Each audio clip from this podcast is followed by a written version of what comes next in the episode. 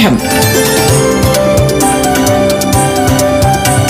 വിദ്യാ കൈരളിക്ക് ഒരു മാതൃകാ പഠനമുറി. പാഠം.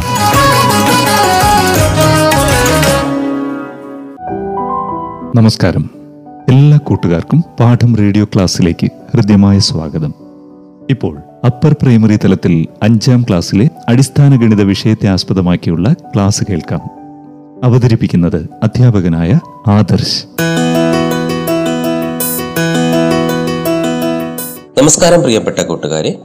പാഠം റേഡിയോ ക്ലാസ് മുറിയുടെ പുതിയൊരു ഭാഗത്തിലേക്ക് കൂട്ടുകാർക്ക് സ്വാഗതം. നമ്മൾ കഴിഞ്ഞ ഭാഗങ്ങളിലൂടെ അഞ്ചാം ക്ലാസ് ഗണിതശാസ്ത്രത്തിലെ മൂന്നാം അധ്യായമായ ഭാഗം വയ്ക്കൽ എന്നതിലെ ചില പ്രവർത്തനങ്ങളാണ് ചെയ്തുകൊണ്ടിരുന്നത്. ഇന്ന് നാം പരിചയപ്പെടാൻ പോകുന്നത് അതിലെ തന്നെ കുറച്ചധികം പ്രവർത്തനങ്ങളാണ് ഒരു കൂട്ടുകാരെ നമുക്ക് ഒരുമിച്ച് പരിചയപ്പെടാം.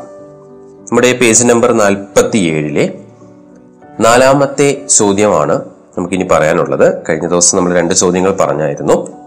കഴിഞ്ഞ ദിവസം നമ്മൾ പറഞ്ഞു നിർത്തിയ ചോദ്യം എന്ന് പറയുന്നത് സ്കൂൾ ഓഡിറ്റോറിയത്തിൽ അല്ലെങ്കിൽ സ്കൂൾ സ്റ്റോറിലെ പുസ്തകങ്ങളുടെ എണ്ണം മറ്റുമായിരുന്നു. പിന്നെ നമുക്ക് പറയേണ്ടത് ചോദ്യം ഇതാണ്. ഗണിതശാസ്ത്രമേളയിൽ വിജയികളായതിന്റെ സന്തോഷം പങ്കിടാൻ സ്കൂളിലെ എഴുന്നൂറ്റി അറുപത്തെട്ട് കുട്ടികൾക്കും ലഡു നൽകാൻ തീരുമാനിച്ചു. ഒരു കിലോഗ്രാം ലഡുവിൽ ഇരുപത്തിനാല് എണ്ണം ഉണ്ടാകും. എങ്കിൽ എത്ര കിലോഗ്രാം ലഡു വാങ്ങണം? നേരിട്ടുള്ള ചോദ്യം തന്നെയാണ്. പക്ഷെ ചെറിയൊരു വ്യത്യാസം ഉള്ളതെന്ന് വെച്ചാൽ എന്താണ്? എഴുന്നൂറ്റി അറുപത്തി എട്ട് കുട്ടികളുണ്ട്. അതിൽ ഒരു കിലോയിൽ ഇരുപത്തിനാല് എണ്ണമാണ്. അങ്ങനെയാണെങ്കിൽ എത്ര കിലോ വരും?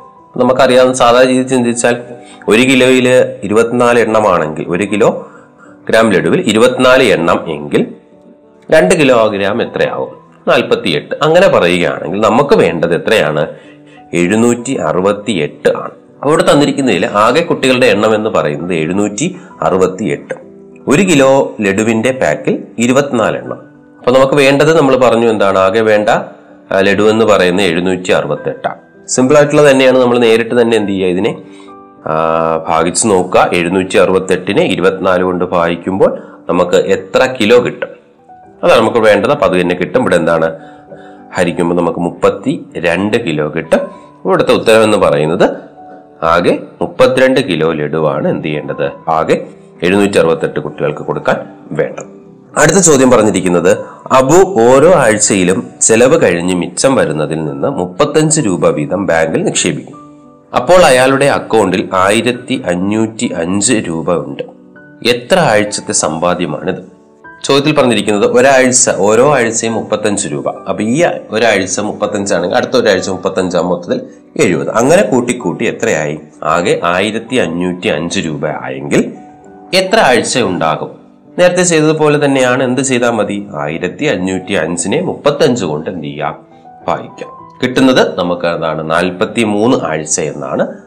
സാധാ രീതിയിൽ തന്നെ അതിൽ ബുദ്ധിമുട്ടൊന്നും വരുന്ന കാര്യമല്ല. സാധാ രീതിയിൽ എന്ത് ചെയ്യുക? വായിച്ചു നോക്കുക. ഉത്തരം എഴുതുക. അടുത്ത പറയുന്നത് നമ്മുടെ അടുത്ത ചോദ്യം പറഞ്ഞിരിക്കുന്നത് ഒരു പഞ്ചായത്തിന്റെ കീഴിൽ പതിനാല് സ്കൂളുകളിൽ ലൈബ്രറി നവീകരണത്തിന് വേണ്ടി മൂന്ന് ലക്ഷത്തി ഇരുപത്തി അയ്യായിരത്തി അഞ്ഞൂറ് രൂപ നീക്കിവെച്ചു ഈ തുക എല്ലാ സ്കൂളുകളിലും തുല്യമായി വീതിച്ചാൽ ഓരോ സ്കൂളിനും എത്ര തുക ലഭിക്കും എന്നാണ്. ഇവിടെ പറഞ്ഞിരിക്കുന്നതെന്ന് വെച്ചാൽ എന്താണ്? ആകെ സ്കൂളിന്റെ എണ്ണം എന്താണ്? പതിനാലാണ്. ആകെ തുക എന്ന് പറയുന്നത് മൂന്ന് ലക്ഷത്തി ഇരുപത്തി അയ്യായിരത്തി അഞ്ഞൂറ് രൂപയാണ്. ഉള്ളത്. അപ്പൊ നമുക്കിവിടെ നേരിട്ട് തന്നെ ചെയ്യാൻ പറ്റും. എന്ത് ചെയ്യുക? ഈ തുകയെ പതിനാല് കൊണ്ട് ചെയ്യുക? വായിക്കാം കിട്ടുന്നത് ഇരുപത്തി മൂവായിരത്തി ഇരുന്നൂറ്റി അൻപത് രൂപയാണ് ഓരോ സ്കൂളിലുമായിട്ട് നമുക്ക് എന്ത് ചെയ്യുന്നത്? കിട്ടുന്നത്. ഇതിന്റെ ആൻസർ ചെയ്തു വരുന്ന സമയത്ത് അവസാനം നമുക്ക് എന്താണ്? ഒരു ചെറിയൊരു സംശയം വരാൻ സാധ്യതയുണ്ട്. വരുന്ന ഇത്രയേ ഉള്ളൂ. നമുക്ക് ചെയ്തു വരുമ്പോൾ ശിഷ്ടം നമുക്ക് പൂജ്യം വരികയാണ്. നമുക്കറിയാവുന്ന കാര്യമാണ്. ശിഷ്ടം പൂജ്യം വരും. എന്നാൽ ബാലൻസ് ഒരു പൂജ്യം കൂടി നമുക്ക് എന്ത് ചെയ്യേണ്ടി വരും? താത്തിറക്കേണ്ടതായിട്ടുണ്ട് അങ്ങനെ വരുന്ന സാഹചര്യത്തിൽ നമ്മൾ എന്ത് ചെയ്യണം? നമുക്ക് കിട്ടിയ ശിഷ്ടം പൂജ്യമാണ്. വീണ്ടും താത്തിറക്കാനുള്ള സംഖ്യയും പൂജ്യമാണെങ്കിൽ നമ്മൾ എന്ത് ചെയ്യരുത്? ആ സംഖ്യ താത്തിറക്കരുത് പിന്നെ എന്ത് ചെയ്യുക നമ്മുടെ ആ പൂജ്യം അവസാനം വരുന്ന പൂജ്യം നമ്മൾ എന്ത് ചെയ്യുക? ഹരണഫലത്തിൽ അല്ലെങ്കിൽ കോഷ്യന്റിൽ നമ്മൾ എന്ത് ചെയ്യുക? കൊടുക്കുക. ഞാൻ അടുത്ത ചോദ്യം പറഞ്ഞിരിക്കുന്നത് ഏഴാമത്തെ ചോദ്യം പറഞ്ഞിരിക്കുന്നത് ഒരു ഓഡിറ്റോറിയത്തിൽ എണ്ണൂറ്റി അറുപത്തിനാല് കസേരകൾ ഇരുപത്തിനാല് വരികളിലായി നിരത്തിയിട്ടിരിക്കും ഓരോ വരിയിലും കൂടുതൽ കസേര ഇടാതെ ഓഡിറ്റോറിയത്തിൽ ആയിരത്തി ഇരുന്നൂറ്റി അറുപത് കസേര കൂടി ഇടണം. ഇനി എത്ര വരികൾ കൂടി വേണ്ടി നല്ല രസകരമായിട്ടുള്ള ചോദ്യമാണ്. ശ്രദ്ധിക്കുക പറഞ്ഞിരിക്കുന്നു ആകെ കസേരകളുടെ എണ്ണം എണ്ണൂറ്റി അറുപത്തിനാലാണ് എണ്ണൂറ്റി അറുപത്തിനാല് കസേരകൾ ഇരുപത്തിനാല് റോകളിൽ ഇട്ടേക്കുക അങ്ങനെയാണെങ്കിൽ ഓരോ റോയിലും എത്ര കസേര എന്ന് ചോദിക്കുമ്പോൾ നമുക്ക് കണ്ടുപിടിക്കാൻ പറ്റുന്നതേ ഉള്ളൂ. ആ എണ്ണൂറ്റി അറുപത്തിനാലിനെ ഇരുപത്തിനാല് കൊണ്ട് എന്ത് ചെയ്യുക? വായിക്കാം അപ്പോൾ നമുക്ക് ആൻസർ മുപ്പത്തി ആറെന്ന് കിട്ടും. പിന്നെ വരുന്നതെന്ന് വെച്ചാൽ ബാക്കി ക്വസ്റ്റ്യൻ പറയുന്നത് എന്ന് വെച്ചാൽ എന്താണ്? ഇനിയുള്ളത് ആയിരത്തി ഇരുന്നൂറ്റി അറുപത് കസേര നമുക്ക് ഇടണം. എങ്കിൽ നമുക്കുള്ള റോ എന്ന് പറയുന്നത് മുപ്പത്തിയാറ് റോകളാണ് അവിടെ ഉള്ളത്. നമ്മൾ പറഞ്ഞു ഓരോ റോയിലും മുപ്പത്തി ഇടുമെന്ന് പറഞ്ഞു. അപ്പൊ അങ്ങനെയാണെങ്കിൽ ഇനി വേണ്ടത് എത്രയെന്ന് ചോദിച്ചു കഴിഞ്ഞാൽ ആ ആയിരത്തി ഇരുന്നൂറ്റി അറുപതിനെ മുപ്പത്തി ആറ് കൊണ്ട് എന്ത് ചെയ്യുക വായിക്കും. വായിക്കുമ്പോൾ നമുക്ക് മുപ്പത്തി അഞ്ച് എന്ന് ഉത്തരം ലഭിക്കും. അടുത്ത എട്ടാമത്തെ ചോദ്യം പറഞ്ഞിരിക്കുന്നത് ഒരു അതിവർഷത്തിൽ എത്ര ആഴ്ചകൾ ഉണ്ട് എന്നാണ്. ബാക്കി എത്ര ദിവസം? അതി ദിവസം എന്ന് പറയുമ്പോൾ നമ്മൾ ഇംഗ്ലീഷിൽ പറഞ്ഞാൽ ലീപ് ഇയർ എന്നാണ്. എന്താ പ്രത്യേകത എന്ന് വെച്ച് കഴിഞ്ഞാൽ എന്താണ്?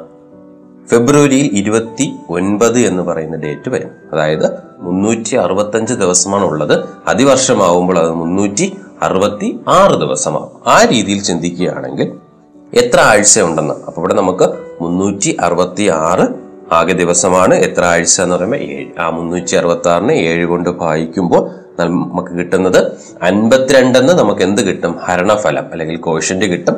പിന്നെ കിട്ടുന്നത് രണ്ട് എന്ന് പറയും നമുക്ക് റിമൈൻഡർ കിട്ടും. ശിഷ്ടമായിട്ട് രണ്ട് കിട്ടും. ഇവിടെ ചെയ്യേണ്ട കാര്യം ഇത്രയേ ഉള്ളൂ. ആ കിട്ടുന്ന ഹരണഫലം എന്ന് പറയുന്നത് എത്ര ആഴ്ച എന്നുള്ളതാണ്. അപ്പൊ അവിടെ അൻപത്തിരണ്ട് ആഴ്ചയും പിന്നെ ശിഷ്ടം വരുന്ന രണ്ടെന്ന് പറയുന്നത് എന്താണ്? ദിവസമായിട്ട് കൂട്ടുക. അപ്പോൾ എന്ത് വരും? അപ്പോൾ അൻപത്തിരണ്ട് ആഴ്ചയും രണ്ട് ദിവസവുമാണ് എന്താണ്? ഒരു അതിവർഷത്തിൽ വരുന്ന ആഴ്ചകളുടെയും ദിവസങ്ങളുടെയും എണ്ണം എന്ന് പറയും അടുത്ത പറയാനുള്ളത് ഒരു നാലക്ക സംഖ്യയെ പതിമൂന്ന് കൊണ്ട് ഹരിക്കുന്ന ക്രിയയിലെ ചില അക്കങ്ങൾ മാത്രം ഇവിടെ കാണിച്ചിരിക്കുന്നു. ഇതിൽ എഴുതാത്ത അക്കങ്ങൾ കണ്ടുപിടിക്കുക. കുറച്ച് ആലോചിച്ചാൽ നമുക്ക് കിട്ടുന്ന ഉത്തരമേ ഉള്ളൂ. നമുക്കിവിടെ പറഞ്ഞിരിക്കുന്നത് എന്താണ്? ഒരു ഏതോ ഒരു നാലക്ക സംഖ്യയെ പതിമൂന്ന് കൊണ്ട് ഹരിച്ചിരിക്കുകയാണ്. അതിലുള്ള സംഖ്യകളെല്ലാം തന്നിട്ടുണ്ട്. എന്താണ്? ആ നാലക്ക സംഖ്യയുടെ തൊട്ട് താഴെ ഇരുപത്തി ആറും തന്നിട്ടുണ്ട്. മുകളിൽ ഒരു രണ്ട് പിന്നെ ഒരു കോളം ഒഴിഞ്ഞു കിടക്കുന്നു ഏഴ്. അല്ലെ? നമ്മുടെ പേജ് നമ്പർ നാൽപ്പത്തി എട്ടിലുള്ളതാണ് അവിടെ ചെയ്യുന്ന കാര്യം ഇത്രയേ ഉള്ളൂ. ഇവിടെ പറഞ്ഞിരിക്കുന്നത് എന്താണ്? മുകളിലൊരു ഹരണഫലത്തിൽ നമുക്ക് അല്ലെങ്കിൽ കോഷ്യന്റിൽ നമുക്ക് രണ്ട് എന്ന് തന്നിട്ടുണ്ട്. അപ്പൊ രണ്ട് പതിമൂന്ന് കൊണ്ട് ഗുണിക്കുമ്പോൾ ഇരുപത്തി ആറ് നമ്മൾ അവിടെ എഴുതിയിട്ടുണ്ട്. പിന്നെ ചെയ്യേണ്ടതെന്ന് വെച്ചാൽ എന്താണ്? ആ മൂന്നും പിന്നെ ഒരു സംഖ്യയും കൂടെ ചേരുന്ന സംഖ്യയിൽ നിന്ന് ഇരുപത്തി ആറ് കുറച്ചപ്പോൾ എട്ട് കിട്ടി. ഇപ്പൊ എന്ത് ചെയ്ത് നോക്കിയാൽ മതി? അതെ ഇരുപത്തിയാറും എട്ടും കൂടെ എന്ത് ചെയ്താൽ കൂട്ടി നോക്കിയാൽ പോരെ. അപ്പൊ ഇരുപത്തി ആറും എട്ടും കൂടെ കൂട്ടി നോക്കുമ്പോൾ നമുക്ക് എന്ത് കിട്ടും? മുപ്പത്തി എന്ന് കിട്ടും. അപ്പൊ മുപ്പത്തിനാലിന്ന് ഇരുപത്തി ആറ് കുറച്ചപ്പോൾ നമുക്ക് എട്ട് കിട്ടും. അപ്പൊ അവിടെ ആ മൂ നാലക്ക സംഖ്യയിൽ മൂന്ന് കഴിഞ്ഞിട്ടുള്ള സംഖ്യ നമുക്ക് കിട്ടി നാലാണെന്ന് കിട്ടി. അതിനുശേഷം നമ്മൾ എന്ത് ചെയ്തു? എട്ട് കുറച്ചപ്പോൾ കിട്ടിയത് കണ്ടു. പിന്നെ അടുത്ത എന്താണ് അടുത്ത സംഖ്യ താത്തിറക്കുകയാണ് ചെയ്യേണ്ടത്. അത് ഇവിടെ തന്നെ ഉണ്ട്. എത്രയാണ്? ഏഴാണ്. അപ്പൊ എൺപത്തി ഏഴെന്ന് അപ്പൊ എൺപത്തി ഏഴിൽ എത്ര പതിമൂന്ന് എന്ന് ചോദിച്ചു കഴിഞ്ഞാൽ എത്രയാണ്? എൺപത്തി ഏഴ് ആറ് പതിമൂന്നുകളാണ് ഉള്ളത്. അപ്പൊ മുകളിൽ ആറെന്ന് എഴുതി എന്ത് ചെയ്യാം അപ്പം ഹരണഫലത്തിൽ ആറെന്ന് കിട്ടി രണ്ടാമത്തേൽ പിന്നെ അതിന്റെ ആറിനെ പതിമൂന്ന് കൊണ്ട് ഗുണിച്ചാൽ എഴുപത്തി എട്ടെന്ന് കിട്ടും. ആ എഴുപത്തി എട്ടെന്ന് നമ്മൾ എഴുതിയതിനു ശേഷം അത് കുറച്ച് കിട്ടുന്ന ഉത്തരം ഒൻപതാണ്. ഒൻപത് എഴുതിയിട്ട് നമുക്ക് എന്ത് ചെയ്യാം? അവിടെ ബാക്കി പിന്നെ ഒരു കോളങ്ങളും ഇല്ല. അപ്പൊ ഒമ്പതെന്ന് എഴുതി പിന്നെ എന്താ പറഞ്ഞിരിക്കുന്നേ? ആ മുകളിൽ ഒരു ഏഴ് കൊടുത്തിട്ടുണ്ട്. അപ്പൊ പതിമൂന്നേ ഗുണം ഏഴ് എന്ന് പറയുന്നത് എത്രയാന്ന് നോക്കാം. അത് എത്രയാണ് അതെ തൊണ്ണൂറ്റി ഒന്നാണ് അപ്പൊ അവിടെ ഉത്തരം നമുക്ക് കിട്ടിയിരിക്കുന്നത് താഴെ അഞ്ച് കുറച്ചിട്ടുണ്ട്. അപ്പൊ തൊണ്ണൂറ്റൊന്ന് കിട്ടണമെങ്കിൽ എത്രയിൽ നിന്ന് എത്ര കുറയ്ക്കണം? അപ്പൊ തൊണ്ണൂറ്റി ആറിൽ നിന്ന് തൊണ്ണൂറ്റി ഒന്ന് കുറയ്ക്കുമ്പോൾ നമുക്ക് എന്ത് കിട്ടും? അഞ്ച് എന്ന് പറയുന്ന ഉത്തരം ലഭിക്കും. ഈ അധ്യായത്തിൽ നിന്ന് നമ്മൾ പഠിച്ചതും അല്ലെങ്കിൽ ഇനിയുള്ള ചോദ്യങ്ങൾ നിങ്ങൾ എന്ത് ചെയ്യുക ചെയ്ത് നോക്കുക. അതുപോലെ തന്നെ ഈ അധ്യായത്തിൽ നമ്മൾ പഠിച്ചത് ഭാഗം വെക്കൽ അല്ലെങ്കിൽ ഹരണം എന്നതാണ്. എളുപ്പം ഹരിക്കാനും വലിയ സംഖ്യകൾ ഹരിക്കാനും എല്ലാം നമ്മൾ എന്ത് ചെയ്തു? ഈ ഒരു പാഠത്തിൽ നമ്മൾ പഠിച്ചു. അപ്പൊ തുടർന്നുള്ള ചോദ്യങ്ങൾ നിങ്ങൾ ചെയ്തു ചെയ്ത് നോക്കുക. അപ്പോൾ ഈ അധ്യായം ഇവിടെ അവസാനിക്കുകയാണ്. അടുത്തൊരു ഭാഗത്തിലേക്ക് പുതിയൊരു അധ്യായമായി നമുക്ക് ഒത്തുചേരാം. നന്ദി നമസ്കാരം. പാഠം. വിദ്യാ കൈരളിക്ക് ഒരു മാതൃകാ പഠനമുറി. പാഠം.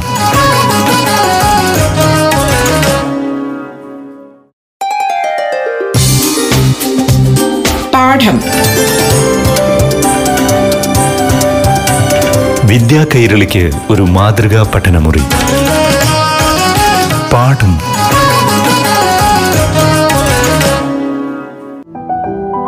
നമസ്കാരം കൂട്ടുകാരെ. പാഠം ക്ലാസ്സിലേക്ക് സ്വാഗതം. ഇപ്പോൾ ആറാം ക്ലാസ്സിലെ അടിസ്ഥാന ഗണിത വിഷയത്തെ ആധാരമാക്കി അധ്യാപകനായ ആദർശ് അവതരിപ്പിക്കുന്ന ക്ലാസ് കേൾക്കാം. നമസ്കാരം പ്രിയപ്പെട്ട കൂട്ടുകാരെ. പാഠം റേഡിയോ ക്ലാസ് മുറിയുടെ പുതിയൊരു ഭാഗത്തിലേക്ക് കൂട്ടുകാർക്ക് സ്വാഗതം. നമ്മൾ കഴിഞ്ഞ ഭാഗങ്ങളിലൂടെ ആറാം ക്ലാസ് ഗണിതശാസ്ത്രത്തിലെ മൂന്നാം അധ്യായമായ ഭിന്നസംഖ്യകൾ എന്നതിലെ മടങ്ങിലെ ഭാഗം എന്ന ഭാഗമാണ് പരിചയപ്പെട്ടത്. ഇന്ന് നാം പരിചയപ്പെടാൻ പോകുന്നത് അതിലെ ചില പ്രവർത്തനങ്ങളും പിന്നെ പരപ്പ് എന്ന ഭാഗമാണ്. വരൂ കൂട്ടുകാരെ നമുക്ക് ഒരുമിച്ച് പരിചയപ്പെടാം. കഴിഞ്ഞ ഭാഗത്ത് പറഞ്ഞ മടങ്ങിലെ ഭാഗം എന്ന ഭാഗത്തിന്റെ പ്രവർത്തനങ്ങളാണ് ഇന്ന് നാം ഇവിടെ പരിചയപ്പെടാൻ പോകുന്നത്. കഴിഞ്ഞ ഭാഗത്ത് പറഞ്ഞ കാൽ അര മുക്കാൽ മുതലായ സംഖ്യകൾ വന്നാൽ എങ്ങനെ ചെയ്യാമെന്നതാണ് പരിചയപ്പെട്ടത്. ഇതിന്റെ തന്നെ മറ്റൊരു രീതി കൂടി നമുക്ക് പരിചയപ്പെടാം. ടെക്സ്റ്റിലെ നാൽപ്പത്തി ഒന്നാമത്തെ പേജിൽ തന്നെ നമുക്കതിന്റെ കാര്യം കൊടുത്തിട്ടുണ്ട്. പറഞ്ഞിരിക്കുന്ന കഴിഞ്ഞ ദിവസം നമ്മൾ പറഞ്ഞ കാര്യം ഒന്നുകൂടെ ഞാൻ പറയുന്നു. രണ്ടേകാൽ ലിറ്റർ കൊള്ളുന്ന മൂന്ന് കുപ്പികളിലെ വെള്ളമാണ് പാത്രത്തിൽ ഒഴിച്ചതെങ്കിൽ. നമുക്കവിടെ ഉത്തരം കിട്ടിയായിരുന്നു എന്താണ്? ആറ് മുക്കാൽ അല്ലെങ്കിൽ ആറ് നാലിൽ മൂന്നെന്ന് നമുക്ക് കിട്ടിയായിരുന്നു അപ്പൊ അതിനെ നമ്മൾ എന്ത് ചെയ്യുന്നു? മറ്റൊരു രീതിയിൽ നമ്മൾ ഇവിടെ എന്ത് ചെയ്തു? ചെയ്തു. ചെയ്തപ്പോൾ നമ്മൾ എന്താണ്? ചെയ്തപ്പോൾ കിട്ടിയതും ആറ് നാലിൽ മൂന്നെന്നാണ് ഇതിനെ പുതിയൊരു രീതിയിൽ ആ പുതിയ രീതി എന്ന് വെച്ചാൽ നമ്മൾ സാധാരണ നമ്മൾ മിശ്ര ഭിന്നം വന്നാൽ നമ്മൾ അതിനെ വിഷമ ഭിന്നത്തിലോട്ട് മാറ്റി അല്ലെങ്കിൽ വിഷമ ഭിന്നം വന്നാൽ നമ്മൾ അതിനെ മിശ്ര ഭിന്നത്തിലോട്ട് മാറ്റി ചെയ്യുന്നുണ്ട്. അതുപോലെ തന്നെ ഇവിടെ നമ്മൾ എന്ത് ചെയ്യുന്നു? ചെയ്യുന്നു. രണ്ട് നാലിലൊന്ന് ഇന്റു മൂന്ന് എന്ന് പറയുന്നൊരു ചോദ്യം അവിടെ ഉണ്ട് അതിനെ ആ രണ്ട് നാലിലൊന്ന് എന്ന് പറയുന്ന അല്ലെങ്കിൽ രണ്ടേ കാൽ എന്ന് പറയുന്നതിനെ എങ്ങനെ എഴുതിയിരിക്കുന്നു? ആ വിഷമ ഭിന്നമായിട്ടുള്ള നാലിൽ ഒൻപത് എന്ന് എഴുതി അതിനെ മൂന്ന് കൊണ്ട് എന്ത് ചെയ്യുന്നു? ഗുണിക്കുന്നു. അപ്പോൾ സാധാരണ രീതിയിൽ ഗുണിക്കുമ്പോൾ നമ്മൾ എന്താ ചെയ്യേണ്ടത്? ആ മൂന്ന് കൊണ്ട് ഒൻപതിനെ ഗുണിക്കുമ്പോൾ ഇരുപത്തിയേഴ് ഇരുപത്തിയേഴ് ഭാഗം നാല് എന്ന് പറയുന്നത് എന്താണ്? ചെയ്തിട്ട് ഹരിക്കുക ഹരിക്കുന്നത് നമുക്കറിയാവുന്നതാണ്. ഇരുപത്തിയേഴിനെ നാല് കൊണ്ട് ഹരിക്കുക നാല് കൊണ്ട് ഹരിക്കുമ്പോൾ നമുക്ക് എന്ത് കിട്ടും?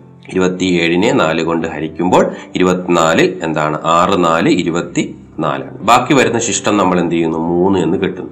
ഈ കാര്യത്തിന് നമ്മൾ വിഷമഭിന്നത്തിൽ ആണ് നമുക്ക് ഉത്തരം കിട്ടിയിരിക്കുന്നത്. അതിനെ മിശ്ര ഭിന്നത്തിലോട്ടാക്കാൻ വേണ്ടി നമ്മൾ ചെയ്യുന്നത് ആ കിട്ടിയ ഹരണഫലത്തിനെ നമ്മൾ നടുക്കെഴുതുക. എത്രയാണ്? ആറാണ്. ആ ആറല്ലേ ഇവിടെ നടുക്കെഴുതിയിരിക്കുന്നത്. അതുപോലെ തന്നെ നമ്മൾ എന്ത് ചെയ്യുന്നു? അതിൽ നിന്ന് നമ്മൾ ഏത് സംഖ്യ കണ്ടാണോ നമ്മൾ ഹരിച്ചത് ആ സംഖ്യ ഇതിന്റെ എന്തായിട്ട് എഴുതുക? ഛേദമായിട്ട് എഴുതുക. ദെൻ അംശം എന്ന് പറയുന്നത് എന്താണ്? ആ കിട്ടിയ അത് നമ്മൾ ഹരിച്ച സംഖ്യയെ നമ്മൾ ഛേദമായിട്ടും കിട്ടുന്ന ശിഷ്ടത്തെ നമ്മൾ എന്ത് ചെയ്യുക? അംശമായിട്ടും എഴുതുമ്പോൾ. നമുക്ക് കിട്ടുന്ന ഉത്തരം എന്ന് പറയുന്നത് ആറ് നാല് മൂന്ന് എന്ന് കിട്ടും. ആറ് നാലിൽ മൂന്ന് എന്ന് നമുക്ക് ഉത്തരം കിട്ടും. അതുപോലെ തന്നെ അതിന്റെ അടുത്ത ചോദ്യം പറഞ്ഞിട്ടുണ്ട് എന്താണ്? മൂന്നര. മൂന്ന് രണ്ടിലൊന്നിന്റെ അഞ്ച് മടങ്ങ് കണക്കാക്കും. അത് നമ്മൾ ഇതേപോലെ മിശ്ര ഭിന്നത്തിൽ കിടക്കുന്നത് കൊണ്ട് തന്നെ അതിനെ നമ്മൾ എന്തിലോട്ട് മാറ്റുന്നു? വിഷമ ഭിന്നത്തിലോട്ട് മാറ്റുന്നു. അപ്പൊ മൂന്ന് രണ്ടിലൊന്നിനെ നമ്മൾ എന്ത് ചെയ്യുന്നു? രണ്ടിൽ ഏഴെന്ന് എഴുതുന്നു. ഗുണം അഞ്ചെന്ന് എഴുതിയിട്ട് എന്താണ്? ഏഴ് ഗുണം അഞ്ചെന്ന് പറയുന്നത് മുപ്പത്തി അഞ്ചാണ്. മുപ്പത്തഞ്ച് ഭാഗം രണ്ട്. അതിനെ നമുക്ക് എഴുതുന്ന രീതി ഈ മോളിൽ പറഞ്ഞതുപോലെ തന്നെ ഹരിക്കുക. കിട്ടുന്ന ഉത്തരം എന്ന് പറയുന്ന പതിനേഴ് രണ്ടിലൊന്നെന്ന് ഉത്തരം കിട്ടും. ഇനി ഇതുമായിട്ട് ബന്ധപ്പെട്ട കുറച്ചധികം ചോദ്യങ്ങൾ നമുക്ക് എന്ത് ചെയ്യാം? നമ്മുടെ നാൽപ്പത്തി മൂന്നാമത്തെ പേജിൽ കൊടുത്തിട്ടുണ്ട്. അതിൽ പറഞ്ഞിരിക്കുന്ന കാര്യം നമുക്ക് നോക്കാം. ഒരു കുപ്പായം തുന്നാൻ ഒന്നര മീറ്റർ തുണി വേണം. അഞ്ച് കുപ്പായത്തിന് എത്ര മീറ്റർ തുണി വേണം? സാധാരണ ചെയ്യുന്ന പോലെ തന്നെ ഒരു പേനയ്ക്ക് പത്ത് രൂപയാണെങ്കിൽ പത്ത് പേനയ്ക്ക് എത്ര രൂപ എന്ന് പറയുന്നത് പോലെ തന്നെ ഒരു കുപ്പായം തയ്ക്കാൻ ഒന്നര മീറ്റർ തുണി വേണം അഞ്ച് കുപ്പായത്തിന് എത്ര മീറ്റർ? എന്ത് ചെയ്താൽ മതി? ഒന്നരയെ അഞ്ച് കൊണ്ട് ഗുണിച്ചാൽ പോരെ. ഒന്നര ഗുണം അഞ്ച്. ഒന്നര ഗുണം അഞ്ച് എന്ന് പറയുമ്പോൾ ആ ഒന്നര എന്ന് പറയുന്നതിനെ നമ്മൾ എന്തിലോട്ട് മാറ്റുക? വിഷമഭിന്നത്തിലോട്ട് മാറ്റുക. അപ്പോൾ കിട്ടുന്നതെന്ന് വെച്ചാൽ എന്താണ്? രണ്ടിൽ മൂന്ന്. അല്ലെങ്കിൽ മൂന്നേ ഭാഗം രണ്ട് എന്ന് കിട്ടും. അതിനെ അഞ്ച് കൊണ്ട് ഗുണിക്കുക. ഏഴര എന്ന് ഉത്തരം കിട്ടും. അടുത്ത പറഞ്ഞിരിക്കുന്നു ഒരു കിലോഗ്രാം വെണ്ടയ്ക്കയുടെ വില മുപ്പത് രൂപയാണ്. രണ്ടര കിലോഗ്രാമിന് എത്ര രൂപയാണ്? രണ്ടര ഗുണം എന്താണ്? മുപ്പത്. ചെയ്യാൻ പറ്റുന്നതാണ് രണ്ടരയെ മുപ്പത് കൊണ്ട് എന്ത് ചെയ്യുക? ഗുണിച്ച് രണ്ടര എന്താക്കുക? വിഷോഭിന്നത്തിലോട്ട് മാറ്റുക. അഞ്ചേ ഭാഗം രണ്ട് എന്ന് കിട്ടും. അതിന് മുപ്പത് കൊണ്ട് ഗുണിച്ചിട്ട് എന്ത് ചെയ്യുക? ഹരിച്ചു വയ്ക്കുക. അപ്പോൾ ഉത്തരം നമുക്ക് എഴുപത്തി അഞ്ച് എന്നാണ് കിട്ടുക. അടുത്ത മൂന്നാമത്തെ ചോദ്യം പറഞ്ഞിരിക്കുന്നത് ഒരാൾ ഒരു മണിക്കൂറിൽ ഒന്നര കിലോമീറ്റർ നടക്കും. ഇതേ വേഗത്തിൽ ഒന്നര മണിക്കൂർ കൊണ്ട് എത്ര കിലോമീറ്റർ നടക്കുമെന്ന്. ഇവിടെ നമുക്ക് നോക്കുമ്പോൾ രണ്ടും ഭിന്നസംഖ്യയിലാണ് തന്നിരിക്കുന്നത്. അപ്പൊ ചെയ്യേണ്ട കാര്യം അതുപോലെ തന്നെയാണ്. നേരത്തെ ചെയ്ത പോലെ തന്നെയാണ്. ഒരു മണിക്കൂറിൽ ഒന്നര കിലോമീറ്റർ പോകുമെങ്കിൽ ഒന്നര മണിക്കൂർ കൊണ്ട് എത്ര എഴുതാം അപ്പോൾ അവിടെ ഒന്നര കൊണ്ട് എന്ത് ചെയ്യുക ഒന്നരയെ ഗുണിക്കുക. ഒന്നരയെ എന്താക്കുക? മൂന്നേ ഭാഗം രണ്ടെന്നാക്കുക അതുപോലെ തന്നെ അടുത്ത ഒന്നരയും മൂന്നേ ഭാഗം രണ്ടെന്നാക്കുക തമ്മിൽ ഗുണിക്കുക. എന്ത് കിട്ടും? ഒമ്പതേ ഭാഗം നാല് എന്ന് കിട്ടും. ഒമ്പതേ ഭാഗം നാലിനെ വീണ്ടും എന്തിലോട്ട് മാറ്റുക? മിശ്ര ഭിന്നത്തിലോട്ട് മാറ്റുമ്പോൾ എന്താണ്? രണ്ടേ കാൽ അല്ലെങ്കിൽ രണ്ട് നാലിലൊന്നെന്ന് ഉത്തരം കിട്ടും അതിൽ നാലാമത്തെ ചോദ്യം പറഞ്ഞിരിക്കുന്നത് റോണിയുടെ കയ്യിൽ മുപ്പത്തിയാറ് സ്റ്റാമ്പുകളുണ്ട്. അതിന്റെ രണ്ടേകാൽ മടങ്ങ് തന്റെ കയ്യിലുണ്ടെന്ന് സാഹിറ പറയും. അതെത്രയാണ്? അപ്പൊ മുപ്പത്തിയാറ് എന്ന് പറയുന്നതിന്റെ രണ്ടേകാൽ രണ്ട് നാലിലൊന്ന്. മുപ്പത്താറിനെ രണ്ട് നാലിലൊന്ന് കൊണ്ട് ഗുണിക്കാം. രണ്ട് നാലിലൊന്നിനെ നമ്മൾ എന്തിലോട്ട് മാറ്റുക? വിഷമ ഭിന്നത്തിലോട്ട് മാറ്റുമ്പോൾ ഒൻപതേ ഭാഗം നാലെന്ന്. മുപ്പത്തി ആറിനെ ഒമ്പതേ ഭാഗം നാല് കൊണ്ട് ഒമ്പതേ ഭാഗം നാല് കൊണ്ട് മുപ്പത്തി ആറിന് ഒമ്പത് കൊണ്ട് ഗുണിക്കുക. അതിനെ നാല് കൊണ്ട് ഭാഗിക്കുമ്പോൾ എൺപത്തി ഒന്ന് എന്ന് നമുക്ക് ഉത്തരം അടുത്ത പറയുന്നത്. ചുവടെ കുറെ ക്വസ്റ്റ്യൻസ് കൊടുത്തിട്ടുണ്ട്. അത് നമ്മൾ മുകളിൽ ചെയ്ത വഴിക്കണക്ക് തന്നെയാണ് മറ്റു രീതിയിൽ ചോദിച്ചിരിക്കുന്നത്. എന്താ പറഞ്ഞിരിക്കുന്നത് അഞ്ച് മൂന്നിലൊന്നിന്റെ നാല് മടങ്ങ്. അഞ്ച് മൂന്നിലൊന്നിനെ നാല് കൊണ്ട് ഗുണിച്ചാൽ മതി. എന്ത് കിട്ടും? അഞ്ചിൽ മൂന്നിലൊന്നിനെ നമ്മൾ എന്ത് ചെയ്യുക? വിഷവും ഭിന്നത്തിലോട്ട് മാറ്റുമ്പോൾ മൂന്നിൽ പതിനാറ് ഗുണം നാല്. തമ്മിൽ ഗുണിക്കുമ്പോൾ പതിനാറ് ഗുണം നാല് അറുപത്തിനാലാണ്. അറുപത്തിനാലിനെ മൂന്ന് കൊണ്ട് ഹരിക്കുമ്പോൾ ഇരുപത്തൊന്ന് മൂന്നിലൊന്നെന്ന് നമുക്ക് ഉത്തരം കിട്ടും. അതിൽ പിന്നെ സംശയം വരുന്ന കാര്യം എന്ന് വെച്ചാൽ രണ്ടും ഭിന്നം വരുന്നത്. അത് നമ്മൾ നേരത്തെയും പറഞ്ഞായിരുന്നു എന്താണ്? അഞ്ചാമത്തെ ചോദ്യം പറഞ്ഞിരിക്കുന്നതിൽ അഞ്ചര അഞ്ചരയുടെ അല്ലെങ്കിൽ അഞ്ചര എന്ന സംഖ്യയുടെ രണ്ടര മടങ്ങ് എത്ര? അപ്പൊ നമ്മൾ ഗുണിക്കാം. മിശ്ര ഭിന്നത്തിൽ കിടക്കുന്ന അഞ്ചരയെ നമ്മൾ എന്ത് ചെയ്യുക വിഷമ ഭിന്നത്തിലോട്ട് മാറ്റുമ്പോൾ പതിനൊന്നേ ഭാഗം രണ്ടെന്ന് ഗുണം രണ്ടരയെ നമ്മൾ മാറ്റുമ്പോൾ അഞ്ചേ ഭാഗം രണ്ടെന്ന് കിട്ടും. രണ്ടും കൂടെ ഗുണിക്കുമ്പോൾ നമുക്ക് എന്ത് കിട്ടും? അൻപത്തഞ്ചേ ഭാഗം നാല് എന്ന് കിട്ടും. അതിനെ ഉത്തരം കാണുമ്പോൾ പതിമൂന്ന് മൂന്നേ ഭാഗം നാല് എന്ന് കിട്ടും. ഇതാണ് അവിടെ പറഞ്ഞിരിക്കുന്ന ചോദ്യങ്ങളെല്ലാം പറഞ്ഞിരിക്കുന്നത്. അടുത്ത നമുക്ക് പറയാനുള്ളത് മറ്റൊരു ഭാഗമാണ് ഭിന്ന പരപ്പ് എന്ന് പറയുന്ന ഭാഗമാണ് എന്ന് പറയുന്നത് ഭിന്നസംഖ്യകളായിട്ട് വന്നാൽ നമ്മൾ അങ്ങനെ നമ്മൾ പരപ്പളവ് എന്ന് പറഞ്ഞ് നമ്മൾ കേട്ടിട്ടുണ്ട്. ചതുരത്തിന്റെ പരപ്പളവും അതുപോലെ തന്നെ സമചതുരത്തിന്റെ പരപ്പളവും നമ്മൾ എന്ത് ചെയ്തിട്ടുണ്ട്? പഠിച്ചിട്ടുണ്ട്. അപ്പൊ അവിടെ നിന്ന് നമുക്ക് എന്ത് ചെയ്യാം? ഈ ഒരു കാര്യം നമുക്ക് പറയാം. ചതുരത്തിന്റെ പരപ്പളവ് എന്ന് പറയുന്നത് എന്താണ്? നീളം ഗുണം വീതിയാണ് സമചതുരത്തിന്റെ പരപ്പളവ് എന്ന് പറയുന്നത് എന്താണ്? വശം ഗുണം വശം അങ്ങനെയാണെങ്കിൽ ഇവിടെ പറഞ്ഞിരിക്കുന്നതും അതുപോലെ തന്നെയാണ്. സാധാ രീതിയിൽ പക്ഷേ ഇവിടെ എന്ത് വ്യത്യാസമുണ്ടെന്നേ ഉള്ളൂ. സംഖ്യകൾ ഭിന്നസംഖ്യ ആയിരിക്കും എന്നുള്ളത് മാത്രമേ ഉള്ളൂ. ഭിന്നസംഖ്യകൾ തമ്മിൽ ഗുണിക്കാൻ നമുക്ക് അറിയാവുന്നതാണ് അപ്പൊ അതിന്റെ കൂടുതൽ കാര്യങ്ങളൊന്നും നമ്മൾ പറയേണ്ട ആവശ്യമില്ല. എന്നാൽ നമ്മൾ അത് ചോദ്യത്തിലോട്ട് തന്നെ പോവുകയാണെങ്കിൽ നേരിട്ട് തന്നെ നമുക്ക് അതിലെ പ്രവർത്തനങ്ങൾ പറയുകയാണെങ്കിൽ ചില ചതുരങ്ങളുടെ നീളവും വീതിയും നമ്മളുടെ പാഠപുസ്തകത്തിലെ നാൽപ്പത്തി ആറാമത്തെ പേജിലെ ചില ചതുരങ്ങളുടെ നീളവും വീതിയും ചൂടെ പറഞ്ഞിരിക്കുന്നു. ഓരോന്നിന്റെയും പരപ്പളവ് കണ്ടുപിടിക്കുക. പറഞ്ഞിരിക്കുന്നത് എന്താണ്? നാല് നാലര സെന്റിമീറ്ററും മൂന്നേകാൽ സെന്റിമീറ്ററും അപ്പൊ രണ്ടും കൂടെ തന്നിരിക്കുന്നത് ചതുരമാണ്. അപ്പൊ അതുകൊണ്ട് നീളവും വീതിയും തമ്മിൽ എന്ത് ചെയ്യുക? ഗുണിച്ചാൽ മതി. അപ്പൊ നാലരയെ മൂന്നേകാൽ കൊണ്ട് ഗുണിക്കാം നമ്മൾ നേരത്തെ പറഞ്ഞതുപോലെ എന്താണ്? മിശ്രഭിന്നത്തിൽ കിടക്കുന്നതായതുകൊണ്ട് അതിനെ എങ്ങോട്ട് മാറ്റുക? വിഷവഭിന്നത്തിലോട്ട് മാറ്റുക. അപ്പൊ നാലര എന്ന് പറയുന്നതിനെ നമ്മൾ എന്ത് ചെയ്യുക? വിഷവഭിന്നത്തിലോട്ട് മാറ്റുമ്പോൾ ഒൻപതേ ഭാഗം രണ്ട്. അതുപോലെ തന്നെ മൂന്നരയെ മാറ്റുമ്പോൾ മൂന്നേ കാലിനെ മാറ്റുമ്പോൾ എന്ത് വരും? പതിമൂന്ന് ഭാഗം നാല് എന്ന് കിട്ടും. രണ്ടും കൂടി ഗുണിക്കുക നമ്മൾ എന്ത് ചെയ്യുക? സാധാരണ രീതിയിൽ മുകളിൽ പറഞ്ഞ പോലെ തന്നെ നമ്മൾ എന്ത് ചെയ്യുക? ചെയ്യുക. ആ മൂന്ന് ചോദ്യം അങ്ങനെ തന്നെ ചെയ്യാൻ പറ്റുന്നതാണ്. അടുത്ത പറഞ്ഞിരിക്കുന്ന വശങ്ങളുടെ നീളം ഒന്നര മീറ്റർ ആണ്. സമചതുരത്തിന്റെ പരപ്പളവ് എത്രയാണ്? സമചതുരത്തിന്റെ പരപ്പളവ് നമുക്ക് അറിയാവുന്നതാണ് എന്താണ്? വശം ഗുണം വശമാണ്. അപ്പോൾ ഇവിടെ ഒന്നര മീറ്റർ ആണ് ഒരു വശം. അങ്ങനെ രണ്ട് വശമാകുമ്പോൾ വശം ഗുണം വശമാകുമ്പോൾ എന്താണ്? ഒന്നര ഇന്റു ഒന്നര. ഒന്നരയെ നമുക്ക് എന്ത് ചെയ്യാം? മൂന്നേ ഭാഗം രണ്ടെന്ന് എഴുതാം. വീണ്ടും ഇന്റു മൂന്നേ ഭാഗം അടുത്ത പറഞ്ഞിരിക്കുന്ന ഒരു സമചതുരത്തിന്റെ ചുറ്റളവ് പതിനാല് മീറ്റർ ആണ്. അതിന്റെ പരപ്പളവ് എത്രയാണ് സമചതുരത്തിന്റെ ചുറ്റളവ് എന്ന് പറയുന്നത് പതിനാല് മീറ്റർ എന്ന് വെച്ചാൽ ചുറ്റളവ് കാണുള്ള സമവാക്യം നമുക്കറിയാം എന്താണ്? നാല് വശത്തോടെ കൂട്ടുക. അല്ലെങ്കിൽ നാലേ ഗുണം എന്താണ്? ഒരു വശം. അപ്പൊ നാലേ ഗുണം ഒരു വശമാണ് ഈ പതിനാല് തന്നിരിക്കുന്നത്. അങ്ങനെയാണെങ്കിൽ ഇവിടെ നമുക്ക് പരപ്പളവ് കണ്ടുപിടിക്കണമെങ്കിൽ ഒരു വശം കണ്ടുപിടിക്കണം. അപ്പൊ പതിനാലിനെ നാല് കൊണ്ട് ഭാഗിക്കാം. പതിനാലിനെ നാല് കൊണ്ട് ഭാഗിക്കുമ്പോൾ നമുക്ക് എന്താണ്? ഏഴേ ഭാഗം രണ്ടെന്ന് കിട്ടും. ആ ഏഴേ ഭാഗം രണ്ട് തന്നെ നേരിട്ട് നമുക്ക് ചെയ്തിട്ട് മിശ്രഭിന്നത്തിലോട്ട് മാറ്റിയാൽ മതി. അപ്പൊ ഏഴേ ഭാഗം രണ്ടേ ഗുണം ഏഴേ ഭാഗം രണ്ട് ഉത്തരം എന്ത് തന്നെ കിട്ടും? പതിനാലേ ഭാഗം നാല് തന്നെ നമുക്ക് കിട്ടും. ഓക്കെ. അപ്പൊ ആ രീതിയിൽ തന്നെയാണ് ഇതിൽ കിടക്കുന്നത്. അപ്പൊ അങ്ങനെയും നമുക്ക് എന്ത് ചെയ്യാം? ചെയ്യുമ്പോൾ നമുക്ക് എന്താണ്? അതിനെ വീണ്ടും പതിനാലേ ഭാഗം നാലിനെ നമ്മൾ എന്തിലോട്ട് മാറ്റിയാൽ മതി. മിശ്രഭിന്നത്തിലോട്ട് മാറ്റിയിട്ട് നമ്മൾ എന്ത് ചെയ്യുക ഉത്തരം ചെയ്ത് ആക്കാം ഓക്കെ അപ്പൊ ഇത്രയുമാണ് നമുക്ക് ഈ ഒരു അധ്യായവുമായിട്ട് ബന്ധപ്പെട്ട് പറയാനുള്ളത്. ഈ അധ്യായവുമായി ബന്ധപ്പെട്ട കൂടുതൽ രസകരമായ അറിവുകളും പ്രവർത്തനങ്ങളുമായി അടുത്ത ഭാഗങ്ങൾ ചേരാം. നന്ദി. നമസ്കാരം. പാഠം. വിദ്യാ കൈരളിക്ക് ഒരു മാതൃകാ പഠനമുറി. പാഠം.